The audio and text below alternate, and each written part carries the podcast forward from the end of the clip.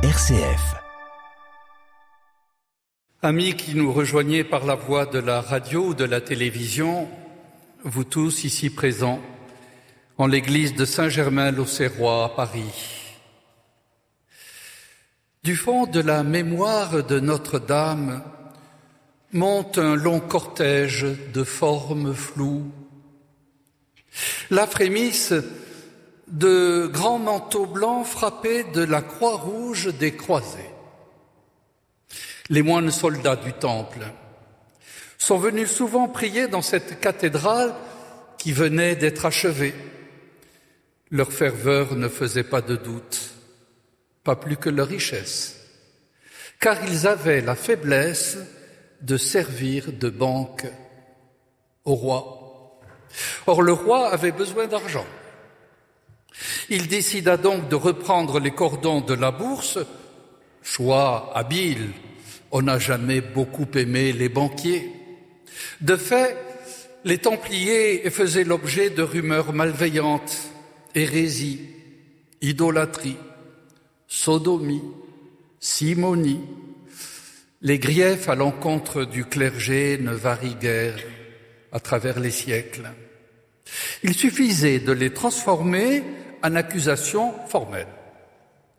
231 dépositions furent ainsi recueillies sur 60 mètres de parchemin que j'ai pu consulter lorsque je dirigeais les archives du Vatican. Choix injuste. Dans le conflit qui opposait le pape au roi, les Templiers le plus souvent prenaient le parti du second, du roi. Choix illégal enfin. Philippe le Bel eut recours à une procédure judiciaire qui dépendait exclusivement du pape et des évêques. Le résultat fut brillant. Les caisses de l'État se trouvèrent renflouées sans grands frais.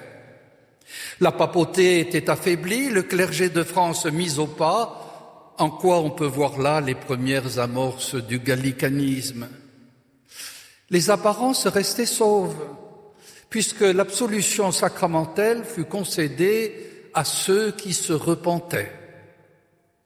Il ne restait plus au pauvre grand maître qui avait témoigné d'une grande maladresse qu'à finir sur le bûcher érigé sur le parvis de la cathédrale.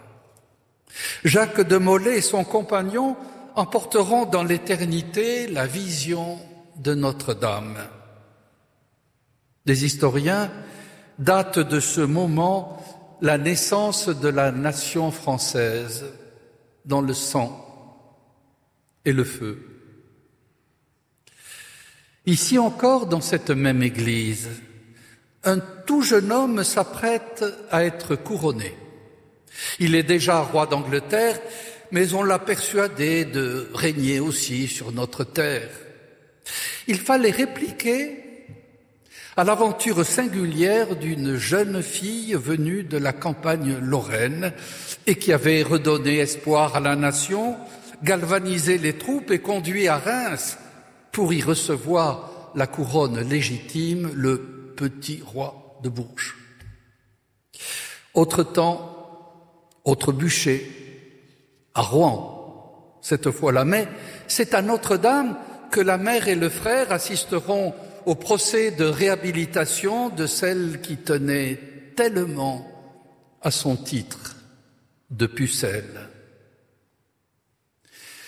Là encore, le sanctuaire accueille une jeune femme arrivée des frimas de l'Écosse. Elle se rend à Notre-Dame avec la cour des Valois. Le décès de son mari, un souverain éphémère, l'oblige à reprendre la mer intrigue, trahison de guerre, les clans, la haine des presbytériens envers les papistes sans compter une vie sentimentale heurtée, Marie abdique et se réfugie auprès de sa cousine qui la place en détention. Elle passera 19 ans en prison, presque la moitié de son existence. Alfieri, Schiller et Stefan Zweig voulurent en faire une, une héroïne romantique, puisqu'elle avait choisi comme devise En ma fin, j'y mon commencement. Marie Stuart écrivit longuement au pape Sixte Quint. Les archives du Vatican ont montré ce touchant document en plusieurs expositions, la dernière en 2012. Rédigé en français, sur un parchemin jaunâtre, la lettre témoigne d'une extraordinaire force de caractère. De sa geôle, Marie Stuart informe le pape de ses souffrances qu'elle accepte avec tranquillité.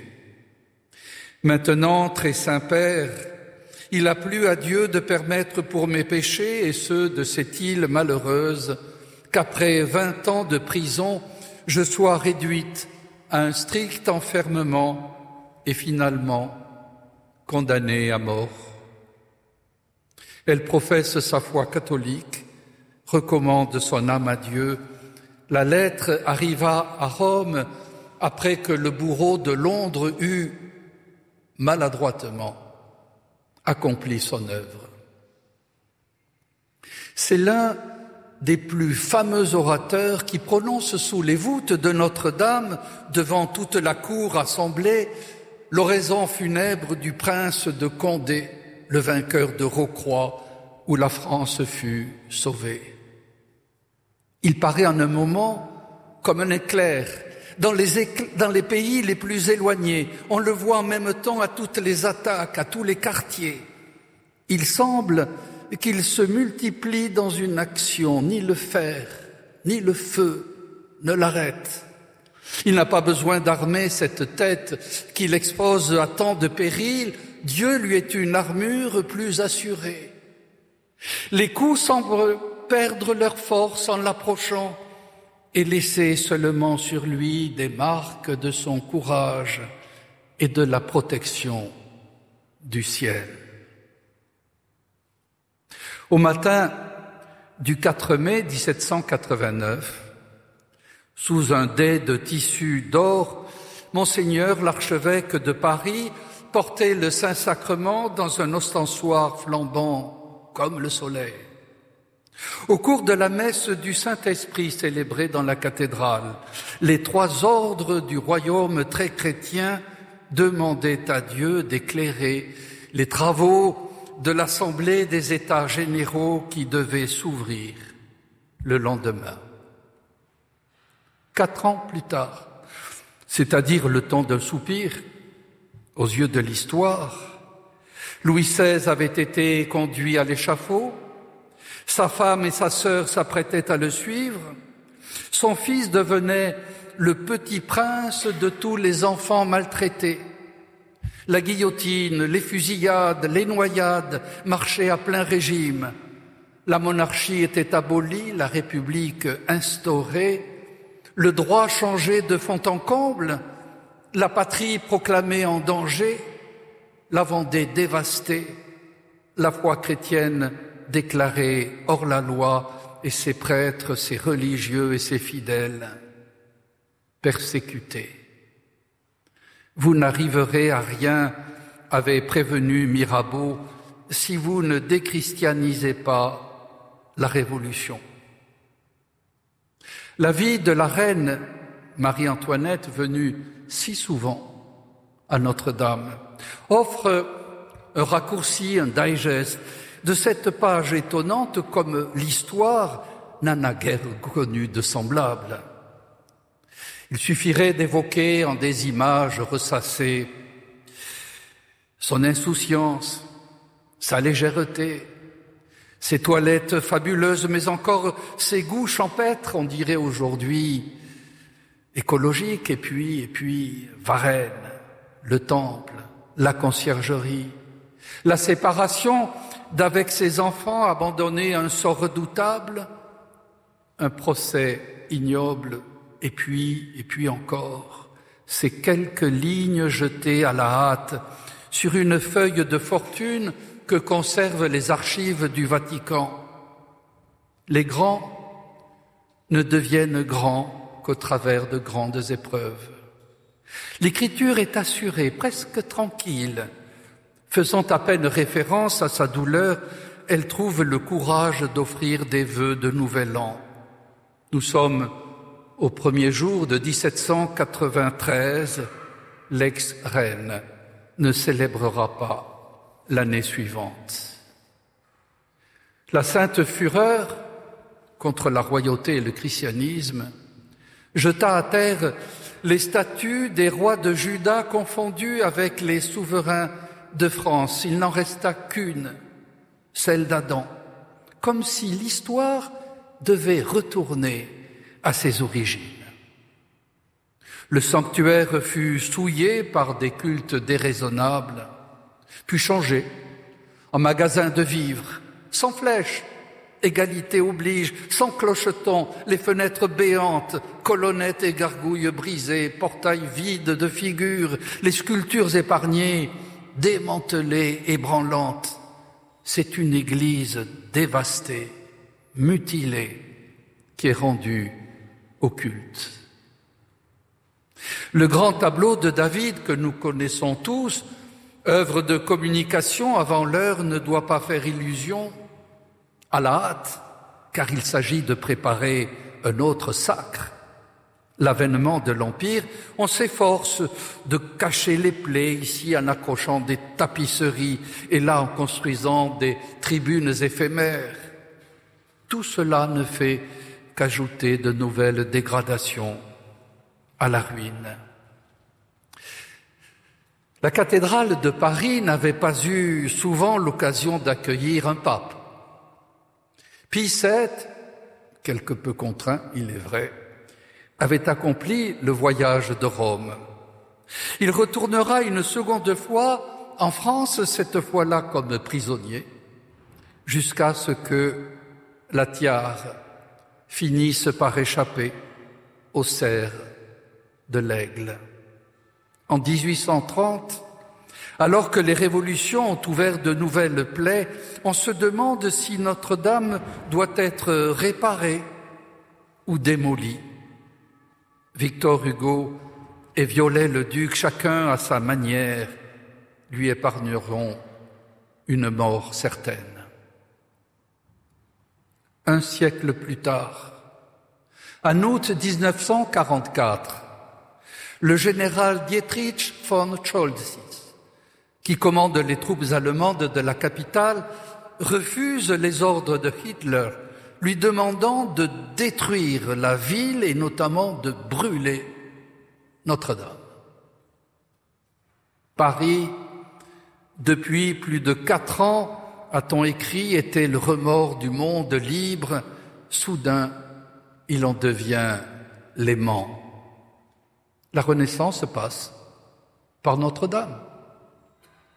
Alors qu'on se bat encore dans la ville, le général de Gaulle et le général Leclerc se rendent dans la cathédrale après avoir descendu les Champs-Élysées sous les acclamations de la foule.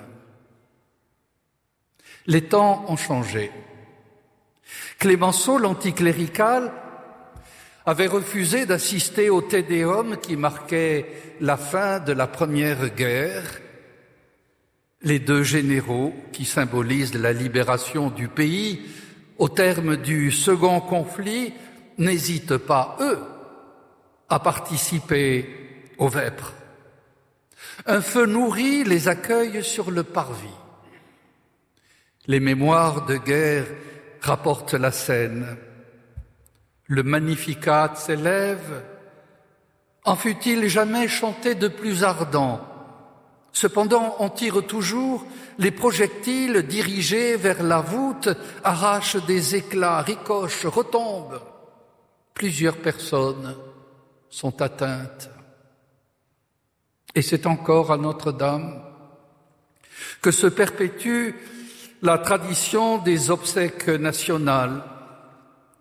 Louis Pasteur, Maurice Barrès, Maréchal Foch, Carnot, Doumer et Poincaré, tous trois présidents d'une république qui ici, elle n'a pas inventé à proprement parler, la laïcité dite à la française lui avait du moins fourni le cadre juridique que nous utilisons encore.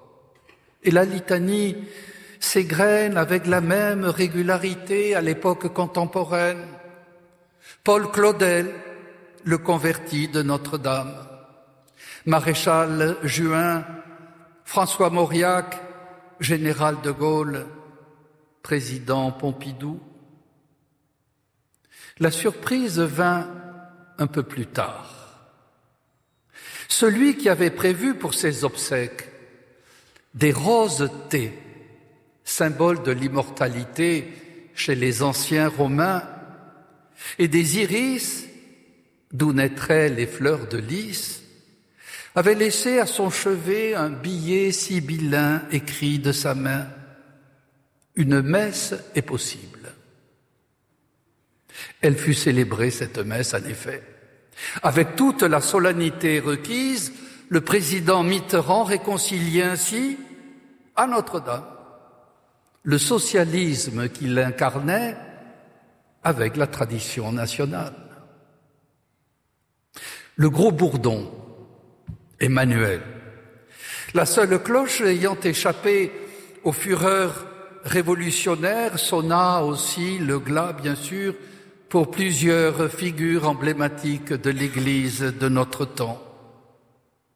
Sœur Emmanuel, cardinal Lustiger, qui avait proposé la lecture la plus profonde et en un sens, me semble-t-il, la plus originale de sa cathédrale enterré en ce lieu en présence du président de la République. Le bourdon sonna aussi pour Jean-Paul II, mort à Rome bien sûr, et qui fut le seul pape à être venu deux fois à Notre-Dame. La mort, la mort. Notre-Dame s'est familiarisée avec elle tout au long des siècles. En réalité, elle l'avait rencontré au tout début de son histoire. L'Évangile raconte cette scène terrible. Tandis que l'armée céleste chante les louanges de Dieu parce que venait de naître de la Vierge, justement. L'enfant qui devait racheter le péché du monde et rendre à nouveau accessible le chemin de la béatitude, une autre armée bien terrestre celle-là, animée de motifs politiques, s'en prenait à des enfants tout aussi innocents. Alors Hérode, nous dit le texte, se voyant joué par les mages, envoya tuer dans Bethléem et son territoire tous les enfants mâles jusqu'à deux ans. Une voix s'est fait entendre dans Rama, des pleurs et une longue plainte, c'est Rachel qui pleure ses enfants et refuse d'être consolée. Le peintre Memling, qui a fourni le fil conducteur de plusieurs de ses conférences, place ce massacre en contrebas de l'annonciation faite à Marie et de la crèche. Là, la douceur, d'une nouvelle aurore. En bas, l'horreur de l'innocence bafouée. Des chevaux foulent sous leurs sabots une mère qui tente de protéger son fils, tandis que des soldats cuirassés en poursuivent une autre qui emporte le sien dans une veine échappée. Notre-Dame témoigne ainsi de la proximité, de la beauté avec la mort.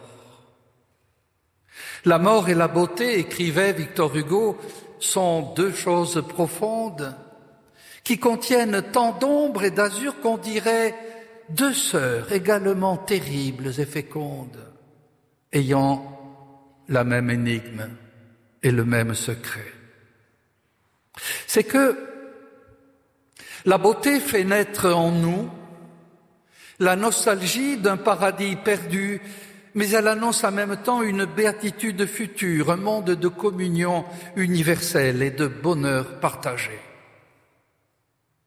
Inspirée par euh, cet esprit d'amour dont nous avons parlé au cours de ces conférences, elle nous apprend à aimer ce qui est. Elle nous lave à la manière de l'esprit purificateur, de notre obsession à tout vouloir maîtriser, car elle-même ne maîtrise rien, par même les émotions qu'elle suscite.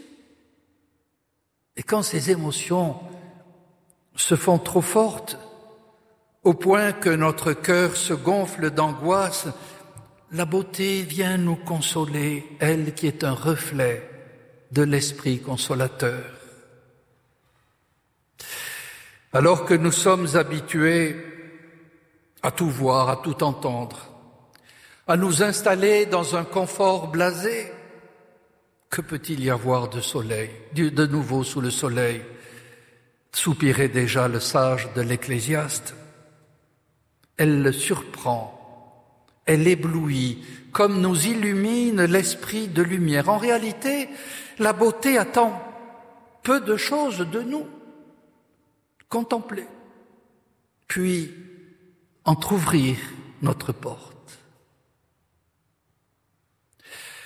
Dans une lettre adressée aux artistes le 21 novembre 2009, Benoît XVI insistait L'expérience du beau, du beau authentique, ni éphémère, ni superficiel, n'est pas quelque chose d'accessoire ou de secondaire dans la recherche du sens et du bonheur.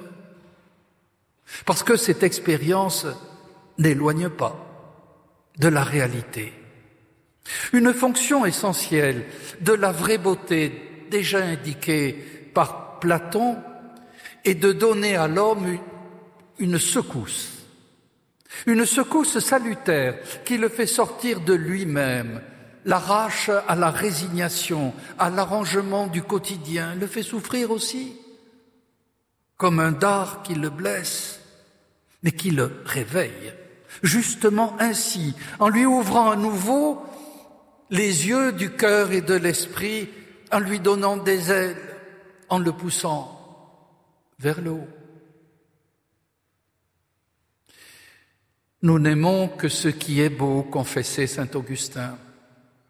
Il existe ainsi une via pulcritudinis, une voie de la beauté qui serpente tout au long de l'histoire du christianisme, mais aussi, pourquoi le nier, tout au long de l'aventure humaine. Les présentes conférences de carême qui se terminent aujourd'hui se proposaient modestement de l'évoquer cette voix de la beauté trop souvent tenue en lisière et de l'inviter à revenir chez nous, dans nos cœurs, dans notre quotidien, dans nos communautés, dans nos églises, dans l'Église. On ne peut se passer de beauté. Paul Valéry a décoché ce trait de génie. Le beau, c'est ce qui désespère. Il ne désespère pas à force de, larmes, de tristesse ou, de mélancolie. La, beauté n'est pas nécessairement romantique. Il nous désespère parce qu'il nous conduit au-delà de notre attente limitée, forcément limitée, un monde qui serait capable de forger par lui-même la perfection. Il transfigure toute chose et convertit. Par exemple, la douleur en douceur, comme chez Schubert, ou la frivolité en grâce, comme chez Rameau ou Satie. Ce faisant, la beauté ici, à Notre-Dame, joue le rôle de pierre d'attente. Les pères de l'Église évoqueraient à ce sujet une préparatio evangelica, c'est-à-dire une mise au diapason du cœur humain de la bonne nouvelle qui est annoncée. La beauté ouvre au mystère de l'espérance pour tous. L'encyclique Spe Salvi rappelait que s'il y avait eu des conversions dans les couches aristocratiques et cultivées, la première épître aux Corinthiens montrait qu'une bonne part des premiers chrétiens appartenaient aux couches sociales basses et précisément pour cela étaient disposés à faire l'expérience de la nouvelle espérance. En réalité, il en fut ainsi tout au long des siècles. Il ne faudrait pas que les pages brièvement arrachées à nos livres d'histoire, comme nous venons de le faire, laissent croire que Notre-Dame a été le temple des seuls grands. Elle a d'abord été, et elle reste aujourd'hui, l'église du peuple, de tout le peuple. C'est que vers la lourde nef qui donne le titre à ces conférences, nous ramerons des reins, de la nuque, de l'âme, pliés, cassés, meurtris, saignant sous notre chaîne, et nous tiendrons le cou rivé sur notre rame. Forçat, fils de Forçat, aux deux rives de Seine, galérien couché au pied de Notre-Dame. On reconnaît bien là la musique de Peggy. Notre-Dame, que de titres décernés. Refuge des pécheurs, que de misères confessées, que de pleurs versés qui n'ont laissé aucune trace dans l'histoire, que de changements de vie, que de conversions. Parfois, tous nos sens s'ouvrent sur le monde comme autant de blessures béantes laissaient échapper un auteur contemporain, tandis que, au long des jours, la mère accueille sans se lasser de semblables lamentations pour les transmettre à son fils. Elle est ce visage attentif qui se penche sur nos misères. Akana n'avait-elle pas vu seul parmi tous les convives, que, que le vin venait à manquer et que la noce menaçait de s'éteindre dans la tristesse. Sans vin, pas de fête. Sans fête, pas de joie. Sans joie, pas d'amour. Tout ce qu'il vous dira de faire, faites-le, dit-elle aux serviteurs de l'époque et à tous ceux qui, à travers les siècles, mettent leur foi en elle. Notre-Dame, santé des malades, implorée à chaque épidémie.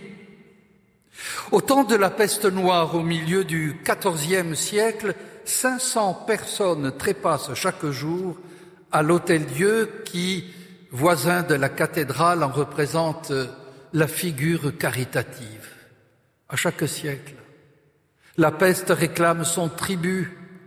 25 000 morts pour la seule année 1562. Et puis ce sera le choléra au XIXe siècle. Chaque fois, on réclame la bénédiction divine afin de, selon la prière prévue spécialement pour ce temps d'épreuve, afin de remédier aux longueurs des âmes et des corps. Les épidémies changent et se renouvellent. Mais la peur qu'elles inspirent reste la même, nous le voyons bien en ces temps de coronavirus.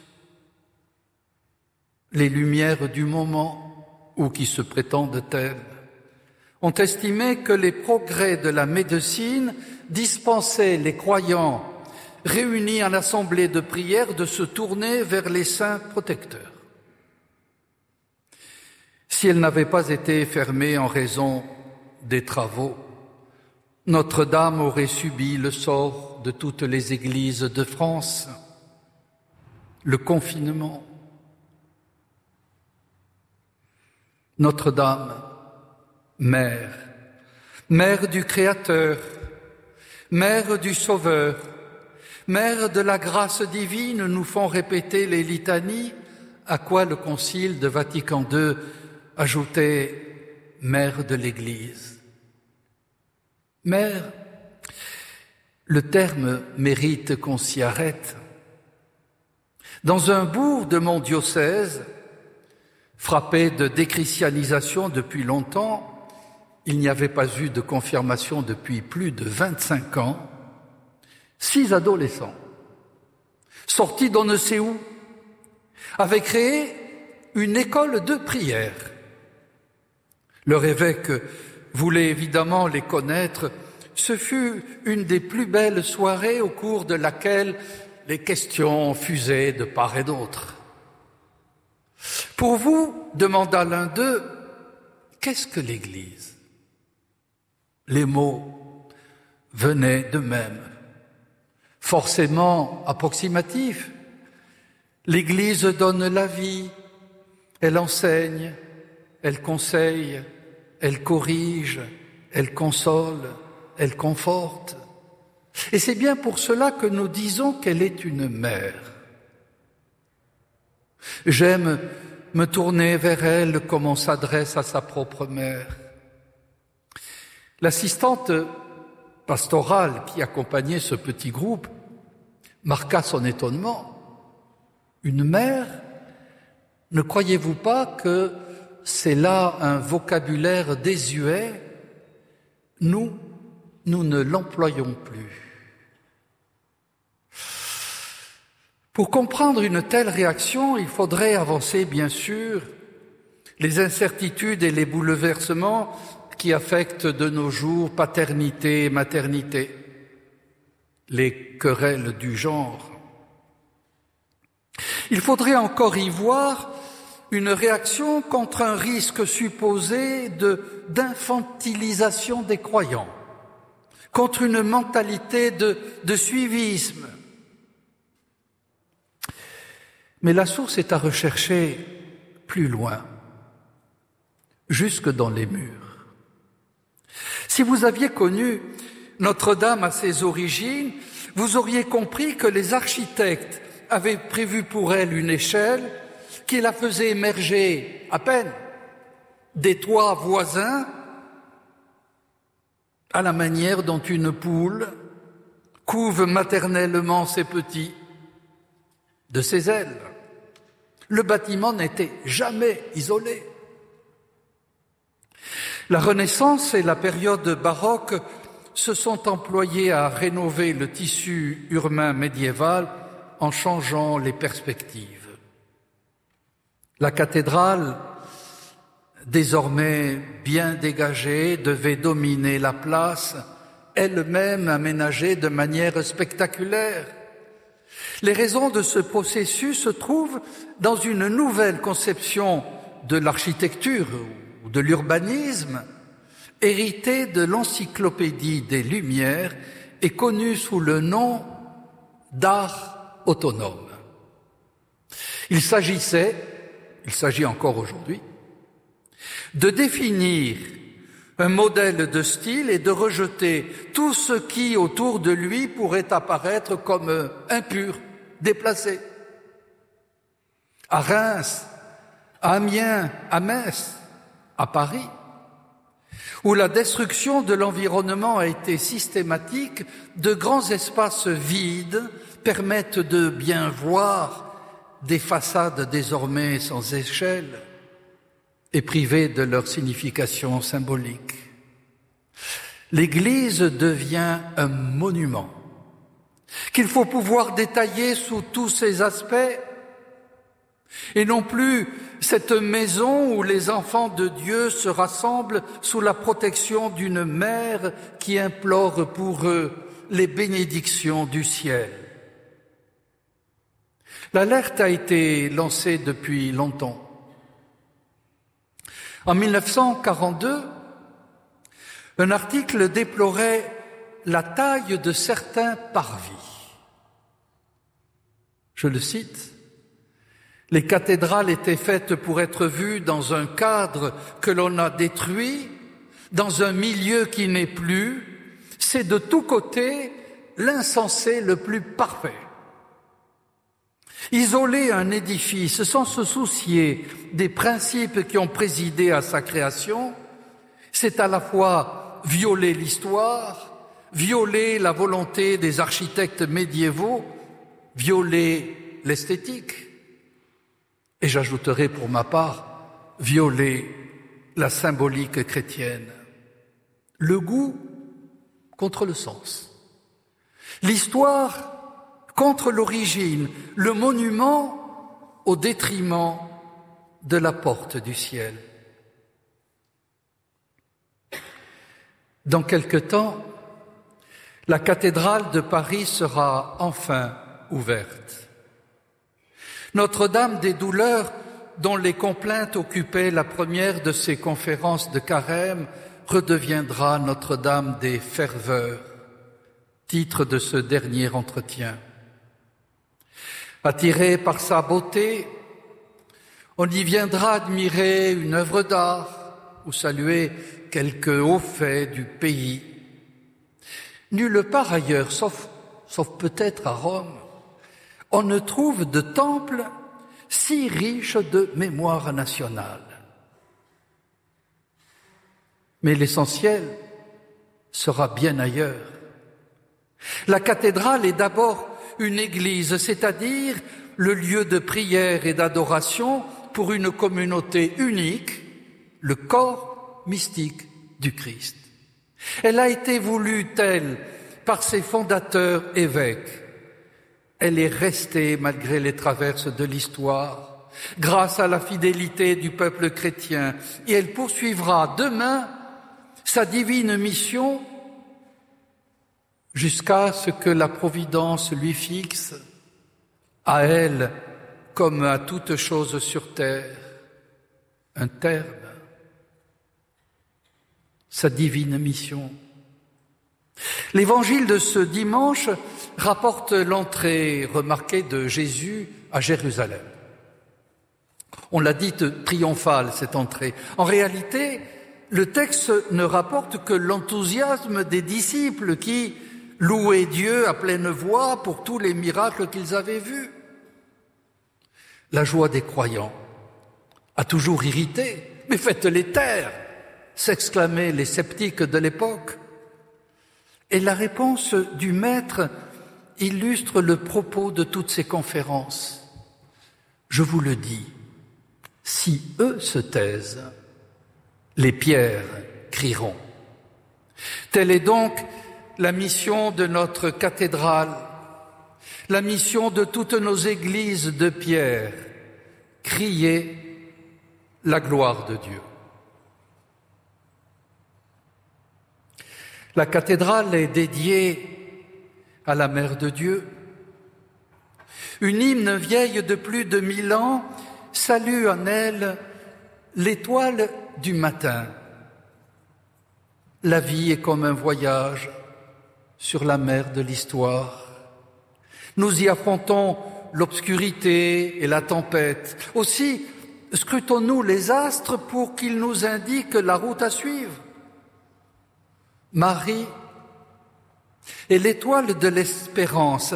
Par son oui, elle a ouvert à Dieu lui-même la porte de notre monde et elle se tient présente au milieu de ses enfants comme une mère.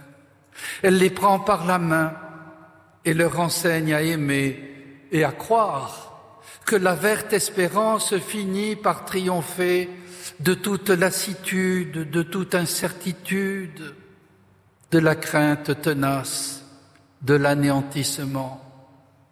Et sa tendresse secourable nous saisit quand se présente à chacun de nous l'heure de la dernière épreuve. Étoile de la mer, voici la lourde nef, où nous ramons tout nus sous vos commandements. Voici notre détresse et nos désarmements. Reine qui vous levez sur tous les océans, vous penserez à nous quand nous serons au large Aujourd'hui, c'est le jour d'embarquer notre charge, voici notre appareil, et voici notre chef, et il tiendra la mer, car nous le chargerons du poids de nos péchés, payés par votre Fils. Allons, il sera bientôt temps de sonner la fanfare de la résurrection.